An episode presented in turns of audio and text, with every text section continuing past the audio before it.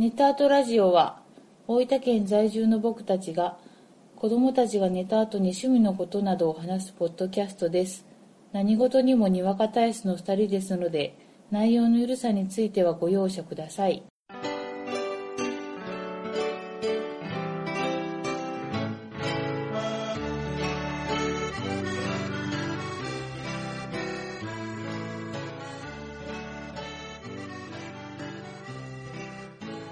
こんばんは、ゴイジです。こんばんはあこです。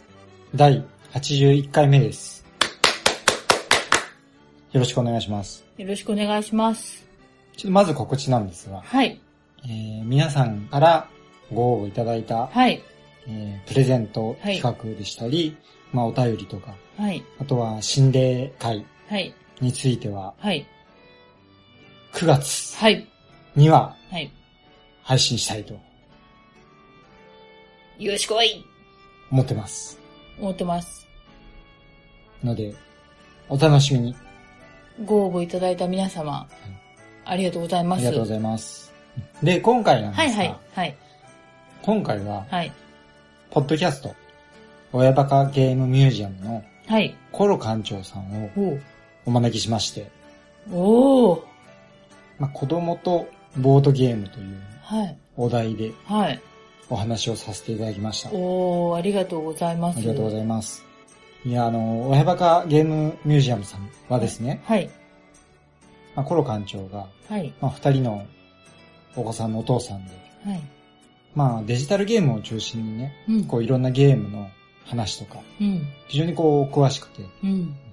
深い話をね、いろいろと楽しそうにされていて、はい。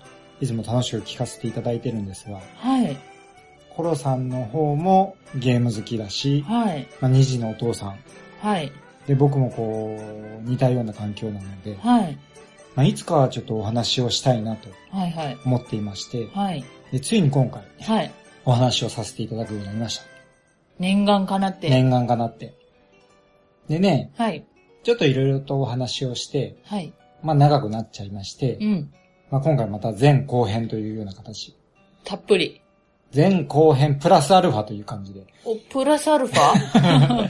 おおまたね、配信させていただきたいと思います。はいということで、はい早速始めたいと思います。どうぞそれでは、早速ですが、えー今回は、親バカゲームミュージアムのコロ館長さんに来ていただきました。コロ館長よろしくお願いします。はい、よろしくお願いします。いつも聞かせていただいてるネタータラジオさんに、ね、自分がこうちゃっかり、よ、あの、呼んでいただいて、こう直接お話できるということでですね、あのーすごく、緊張っていう感じではないんですけれども、あの、楽しみに今日ちょっと準備させていただきましたんで、あーありがとうございます。はい。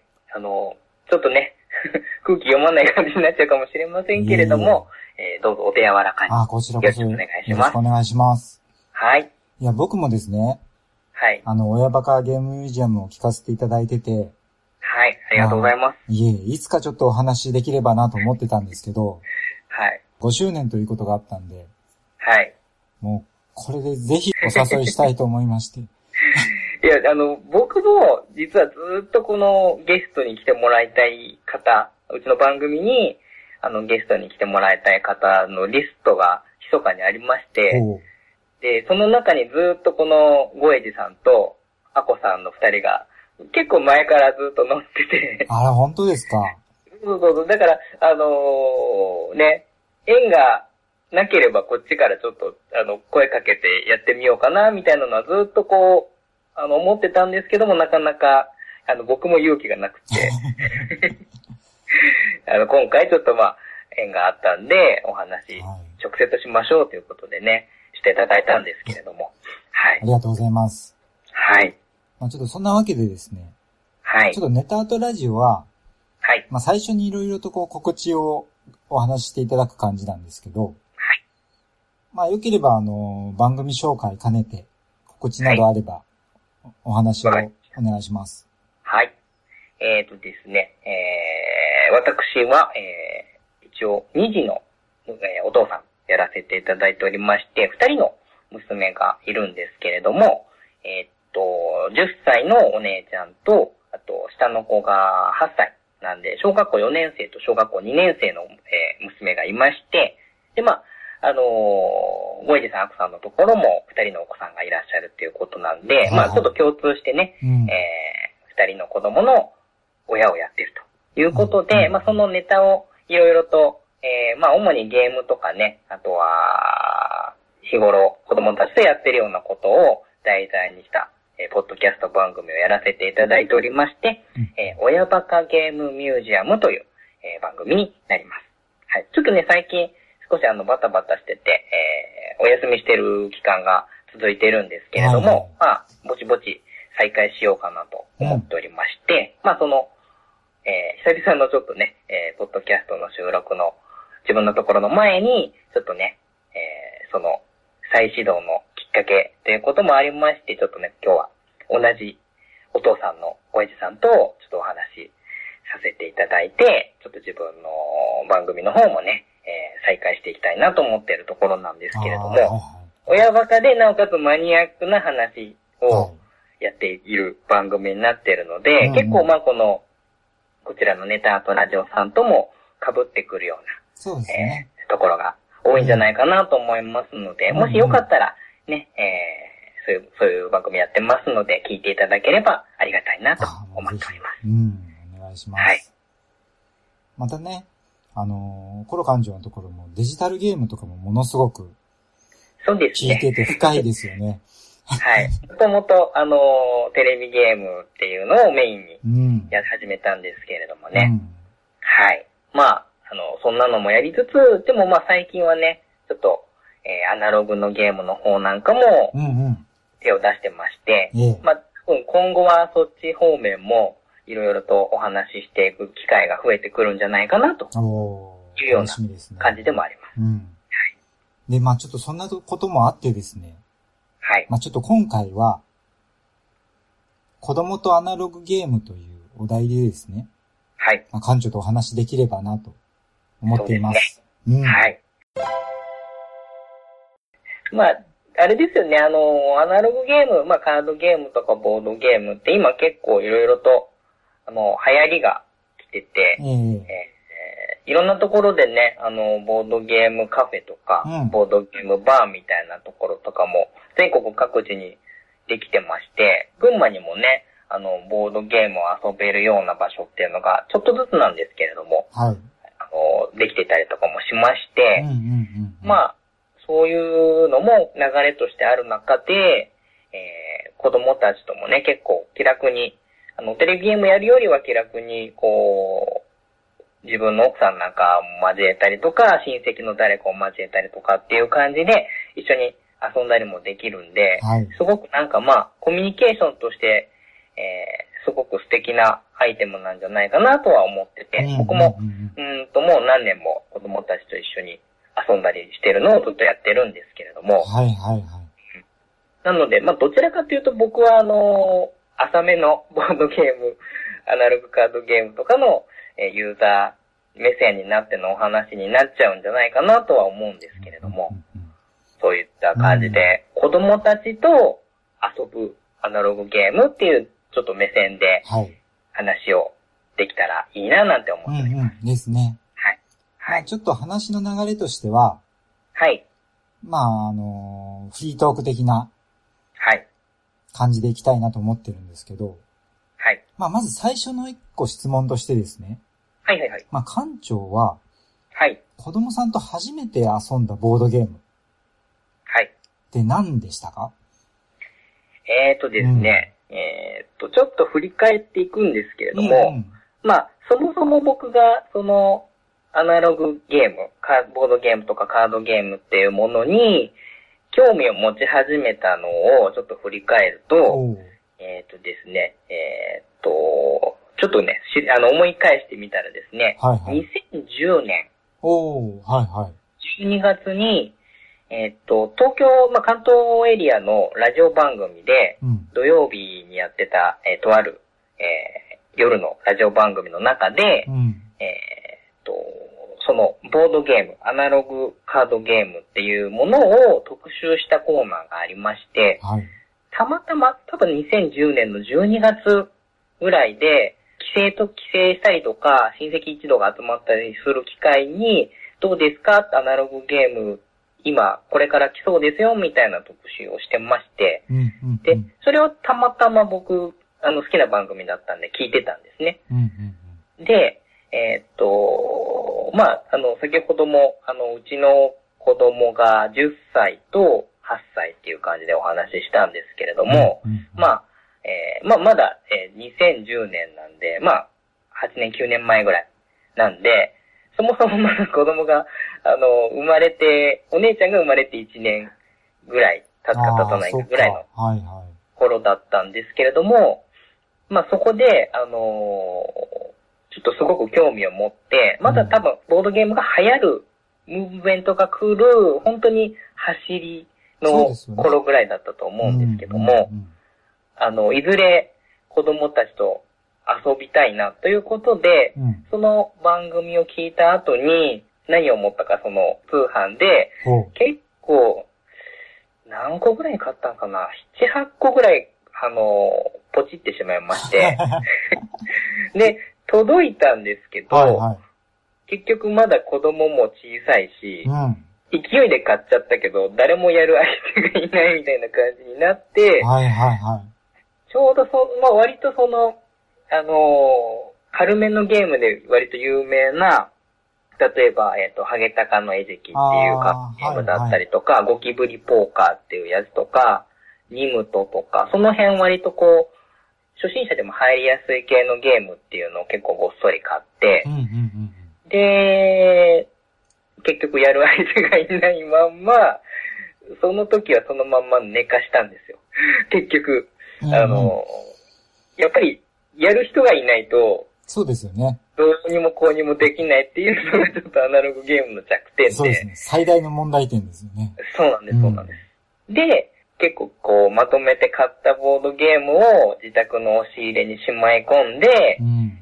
子供の成長を待つみたいな感じになったわけですね。はい、このはいはい。年もあの間。うん、うん、うん。で、で、たまたままあ割と、あの、お姉ちゃんもそこそこ、まあ多分、6歳、7歳、幼稚園ぐらいだったと思うんですよね。下のスーちゃん、あ下のスーちゃんって呼んでるんですけども、はいはいえっ、と、妹の方、妹の方も多分幼稚園ぐらいになってきたから、うん多分、3年前ぐらいうんになると思うんですね。あの、本格的に、えー、やり始めたっていう感じは。はいはい。で、スーちゃんが5歳ぐらいの時そうですね。だから、うんおね、おお姉ちゃんがもしかしたら小学校1年か幼稚園の年長さんぐらいで、はいはい。下の子が幼稚園になったぐらいだったと思うんですけども、うんうんうんはい。で、その時に、えっ、と、2010年の時に買って寝かしておいたボードゲームの中から一個、まあ、子供たちと遊べるやつで、イチゴリラっていうですね、はいはいはい。はい。えっ、と、うんこれが、あの、東京の高円寺にお店をやってる、すごろく屋さんっていう結構ぜ、あの、有名な、うんあの、ボードゲーム専門店があるんですけれども、こちらのお店が、あの販売、企画販売してる、えっ、と、ちっちゃいカードゲーム、カードゲーム、まあ、カードゲームでいいんかな、うんえーがありまして、これを子供たちと一番最初にやったのが、多分、本当にうちの、えーコロケで、ボードゲームが始まった時、みたいな感じになってくると思います。ああ、なるほど。うんうん。はい。で、このイチゴリラっていうのは、本当に、あのールールはもう本当に単純で、基本は神経衰弱なんんですけれども、あのーちょっと違うのが、えっとですね、5種類ありまして、うん。要は、揃えなきゃいけない数が違うんですね。なんかなるほど。普通の神経衰弱って、2つのペアで当たったら取るみたいな感じなんですけれども、うんこれはですね、えっと、いろいろこう、カードがありまして、えー例えば、1枚だけで取れるイチゴのカードとか、うん。うん。えっと、3枚で取れるのが、えーサンタクロース。で、はいはいはい4枚がヨットとかって、ちょっとその言葉の名前がうんうんうん3とか4とか、えー1とか2とか、えー5とかっていう感じになってまして、うんうん。で、えっ、と、5枚揃えなきゃいけないのがゴリラうん。ですね。これがまあ1ゴリラっていうタイトルの名前の由来にもなってるんですけれども、えーあと、えっ、と、2枚揃えればいいのが人参だったかな。うん。はい。で、これと非常によく似た絵のデザインで紛らわしい。カードも実は混じってて、例えば、人参のカードの偽物カードみたいなのが大根。おー。はいはいこ。れあの人参の絵が白い色になって大根。はいはいではいはえっ、と、サンタクロースのフェイクカードが、えー泥棒っていうので、い。はいはい。サンタクロースの格好を黒くしたなるほど。感じのフェイクカード。あー、面白い。えーで、ゴリラはう、ん。悟空って言って、ゴリラに悟空のあの冠、孫悟空の冠をつけてるっていうようなやつがあって、はいはいは要はすごい紛らわしいんですね。絵絵的によく、うんうんうんあえてよく似たデザインにしてまして、い。うんうん。で、それをごちゃ混ぜにして、えー、で、1枚だけ裏返しにしたまま抜く。要は揃わないカードが、ど、どれかが揃わなくなってる状態にして、神経衰弱をすると。うーん、なるほど。いうようなゲームなんで、このね、あのー揃いやすいやつを揃えていくか、揃いにくいもの、要は数が多ければ一気に大量得点できるんで、はいはいはい。選うんだけど、もしかしたらそれが1枚足りないカードかもしれないっていう風な、ちょっとね、あのーどれを狙っていくかっていうのと、真剣衰弱よりも、こう、偽物が混じってるみたいな感じ。うんうんうん。うん。もちろん偽物は偽物で、ちゃんと揃え、数揃えればそれもゲットできるので、あの、ちょっとその辺の、神経衰弱よりもさらにちょっと、あの、いろいろ楽しみ方が多彩な感じの、まあ、子供でもできるうん。あー、ゲームっていうので、あの、本当に単純な、3歳ぐらいから多分これできるんだと思うんですけども、大人も子供も一緒にできるっていうんで、まあ、まず僕が一番最初に子供たちとやったのが、このイチゴリラっていうゲームでしたね。えー、面白いですね。うん、本当に単純なんですけれどもね、普通のあ絵のデザインもすごく可愛くて、うん。普通の神経衰弱に、はい。言ってみればその、どこを狙うかっていう、そうです、ちょっとこう。横軸の戦略が入ったような感じがして。そうなんですよ。ね。で、うんこの絵の紛らわさ、ま、うん。紛らわしさっていうのが意外と癖者で、うんうん。おなんとなく覚えてる記憶が、実はゴリラ狙ってたのに、これ悟空じゃんかみたいなところで、こう、はい笑いが生まれうん。たりとかですねいですね。うんうんうんそういうのもあってう、ん本当に、あの、もともとあるのは本当に神経衰弱なんですけれどもう、んうん。もっともっと少ない数のカードなんだけれども、あの、すごい楽しい。子供たちとやるのにはすごくおすすめのうん。ゲームじゃないかなと。特に、あの、小さいお子さんとでも一緒に遊べるんで、うん。これ意外とおすすめでいいですね。す。うんうんうん。もう早速欲しくなりました。はい。あの、お値段も結構ね、お手頃なんで、はいはい。はい。あの、これはすごくいい。一番最初に子供とやるゲームとしてもおすすめだなとうん。思います。あの、このゲーム、はい。最初に遊んだ時って、はい。その、お姉ちゃんとスーちゃんと、はい。もう一緒に遊んだわけですか？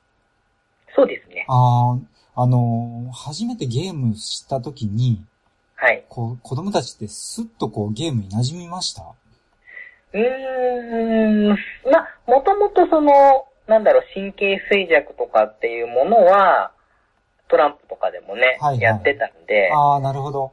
うん。だから、やったことあるものの題材にすごく近いものを選んだっていうのは、ああ、なるほ一ど。つやりやすいとこだったんかなとは思うんですけれども、はいはいはうん。割とこの、絵合わせ的なゲームとかい。う、んまあ、トランプじゃなくても、あの、割と小さい子でもできる題材として、何かしらで触れたりとかも、うん。間違い探しとかそういうのって子供すごい好きじゃないですか。ああ、そうですよね。ああいう感じのっていう意味でもすごくやりやすかったんで、うんうんまあそれに神経衰弱ってあるでしょっていう話をした、した上で、それに近いルールなんだけど、みたいなのをああ、なるほど。しながらうんうん入ったんで、すごくまあ、そういう説明ができたから良かったなとは思うんですけど。やっぱりこういう神経衰弱なんですけど、はい。ちょっとこう、ひねりが効いてるっていうのが、うんうんうん。すごく面白いなと思っていて、うん。僕も一つこう、子供たちと遊んだゲームで、うん。プリンセスミーナのキラキラ首飾りっていうゲームがあるんですよ。名前がいいです。いいでしょ？で、はい。これ神経衰弱なんですけど、はい。実はその形が違ったりするんですね。宝石の形が。はいはいはいはいはい。なんで裏返してる時点で、はい。形で、あ、これとこれが一緒かなっていうのがちょっとわかるヒントが出てるんですよ。うんうんうんその上で色の違いはやっぱりある。うん。うん。しかもこれ、これもやっぱり外れがあるんですね。うんうんうんうんで、まあそういった形でこうヒントももらいながら外れがあるっていうランダム、うーん、ハプニングもありながら。そうですね。うんこの、重要なのは多分、外れても楽しいっていうのがすごい大事なんだろうなと思うんですよね。で、それでこうめくっていきながら、これ面白いのが、揃った時に、宝石が揃った時に、はい。それを糸に通していくんですよ。うんうんうんうんうん。で、ゲームが終わった時に、宝石がいくつも通された首飾りが出来上がるっはいはいはいはい。ていうゲームで。これいいですね。女の子とか特にそうなんですよ。目の前に、あの、それが現物としてできるっていうのはすごい楽しいと思います。そうなんですよね。やっぱりこう、物として出来上がるっていう、はい。しかもそれがこう、自分が当てた成果として出来上がるっていうのが、そうですね。うん。この辺はやっぱりその、結構そのカード系のゲームっていうのとは別に、うん。割とその形としてしっかりと作ってあるゲームとか、はいはいはい。あの、種類としてはあるじゃないですか。うんうんうん。カードだけじゃなくって、コマがちゃんと形になってるとか、はい。キラキラしたものがこう、宝石みたいなものが入ってたりとかっていうのねうんとか、あとは立体的なもので、それを使ってとかっていうのは、すごい、あのー入りやすい窓口、うんうんこの手のアナログゲームとしてはすごい入りやすいとこだとは思うんで、うんうんうんうん。そういう意味でもね、この首飾りができるなんてもう本当に大好きな、多分子供たち大好きな 感じうん。だと思います。うん、アナログゲームだからこそみたいなところうんうんうんうん。うん。あの、僕印象として、はい。まあ、コロさんのところって、はい。なんとなくこうデジタルゲームではい。遊んでた印象があるんですけど、はい。最初に触れたゲームってどっちが先でした？うーんと、最初に触れたのは、やっぱりテレビ、テレビゲームというか、まあ、はいはい。系の、あのー、DS とか、あのーそっち系、3DS とかのゲームから入って、で、あ、でも結構ファミコンとかうんうん、古いそのテレビゲームああ、なるほど。とかもう、んうん。あのー意外とこう、初期から触ってるんで、うんうんうんうん。そういう意味では、なんでしょう、テレビゲームの方が先なんですけど、うんうんうんうん。あんまりそのなんだろう、最新のものをひたすらやるみたいな感じでもなくあてあ、、なるほど。うんちょっとなんか、今偏ったお父さんの趣味に あの影響された感じのところにはなってるんで、あうん、またちょっと一般的なお子さんとは少し、あの、趣向が違うのかもしれないんですけども。あ。で、僕、あのーまあちょっと子供の話になるんですけど、はいはい子供まだデジタルゲーム遊んでないんですよ。テレビゲーム。はい。はい。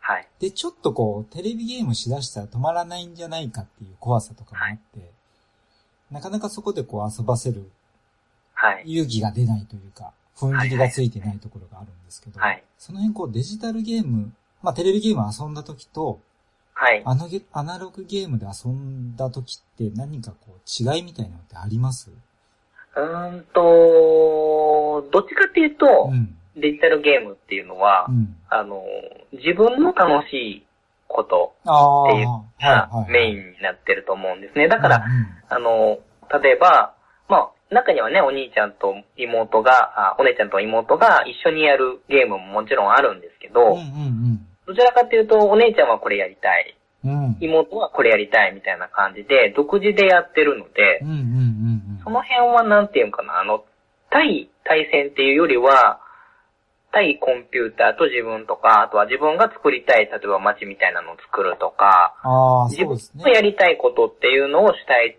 でやって、うんで、その結果、画面上にそれが表現されて満足するみたいなのが、テレビゲームの感じで、うんうんうん。で、どっちかというとアナログゲームっていうのは、その、一緒に遊ぶとか、対戦して遊ぶとか、ああ、そうですよね。っていう感じのものなんで、で、うんうちは特にその、テレビゲームをやる時間っていうのが決まってるんで、うんうんうんテレビゲームはこんだけしかできないけど、それより他に、アナログゲームだったら別にお母さんにそこまで怒られなくて、なんならお母さんも一緒に遊べるっていうようなものなんで、うん。あの、うまくうちとしては両立。していると思います。ああ、じゃあテレビゲームの方は時間決めてるんですね。何そうです、そうです。あ、のー多分ね、最近なくやらせると、うん。キリがないっていうのもありますうんうんし、うん。あのー一日、お父さんが休みの日に、うんお父さんのそのテレビゲームの機械とか、あのー 3DS とかを使わしてあげてるみたいな形になってるんでうん。う、んうんうん。なので、そこを決めた上で、それ以外の遊びの中の一つでアナログゲームがあってっていうような感じですね。うん。ああ、なるほどね。うんはいはいはい。僕あの、子供たちと、はい。まあ、遊ぶ、まあ、アナログゲームで遊ぼうってなった時に、はい。僕ってあの、子供とアナログゲームを遊ぼうっていうとこがスタートではなくって、はい。要は単純に自分が楽しいなっていうところから、まあちょっと子供も染めてしまおうかなというところがあって、うちょっとずつこう遊ばせたりするんですけど、うんうんこうんう子。供と遊ぶときに難しいなって思うのが、はい。まあ一つは、あの、まあうち双子じゃないですか。はい。でまあその二人にルールを教える難しさ。はいはいはい要はどっちかが飽きたらダメなんですよ。はい。はい。っていう難しさと、はい。あともう一個すごく感じるのが、はい。その負けたくなくて遊びたくない問題というか。そうですねこの辺、あの、選ぶゲームにもよると思うんですよね。はいはいはいはい。うん。だから、あのー一つは、その、負けても楽しいゲーム。はいはいってはい。そうですよね。その、ガチガチの戦略ゲームっていう、うん例えば分かりやすく言うと、えっ、と、将棋とか。オセロとか、チェスとか、うんそういったものって、もう本当にガチの実力勝負はいはい。になってくるじゃないですか。うんだからうちだと、お姉ちゃんのが絶対強いわけですよ。うんうんうんうんうん。どんだけ頑張っても。はい。で、そういうゲームは、あの、まず、子供た、子供が二人以上、二人以上いて、で、すぐ喧嘩しちゃったりするような、まあ、うちみたいな。ところだと、そういうゲームっていうのは、あの、ちょっと、ある程度年を取ってからやらすような感じのがいいんじゃないかなとは思ってるんで、はいはいはい。